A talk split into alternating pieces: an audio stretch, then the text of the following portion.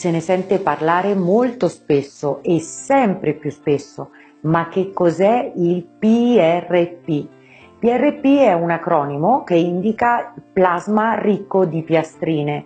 Non ha nulla a che vedere con le cellule staminali, quindi le cellule staminali possono essere utilizzate e impiegate in medicina estetica e in medicina rigenerativa, ma prevedono tutto un altro tipo di trattamento.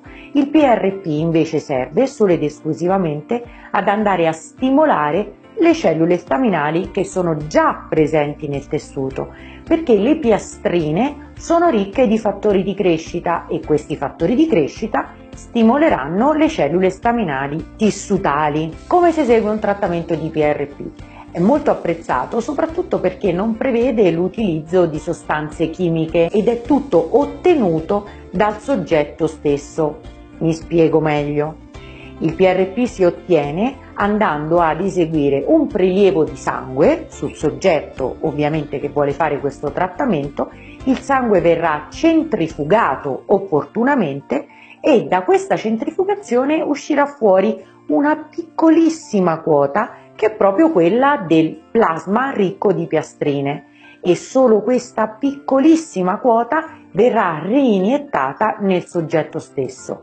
Quali sono le indicazioni? Il PRP è un fantastico trattamento di rigenerazione e quindi può essere iniettato sia sulla pelle e quindi sul viso, sul collo, sul décolleté, sul dorso delle mani, come terapia anti-aging, quindi terapia anti-invecchiamento, oppure viene tanto utilizzato per la prevenzione e l'accompagnamento dei problemi legati alla caduta dei capelli. Perché queste due indicazioni così tanto eh, apparentemente diverse? In realtà per quello che abbiamo detto all'inizio, e cioè che le piastrine sono ricche di fattori di crescita e nel tessuto dove le andiamo ad impiantare stimoleranno le cellule staminali a produrre delle cellule specifiche per quel tessuto. Quindi se le iniettiamo per esempio sulla pelle, lo scopo sarà quello di favorire la produzione di cellule come i fibroblasti sulla nostra pelle. Se invece vengono iniettate nel cuoio capelluto,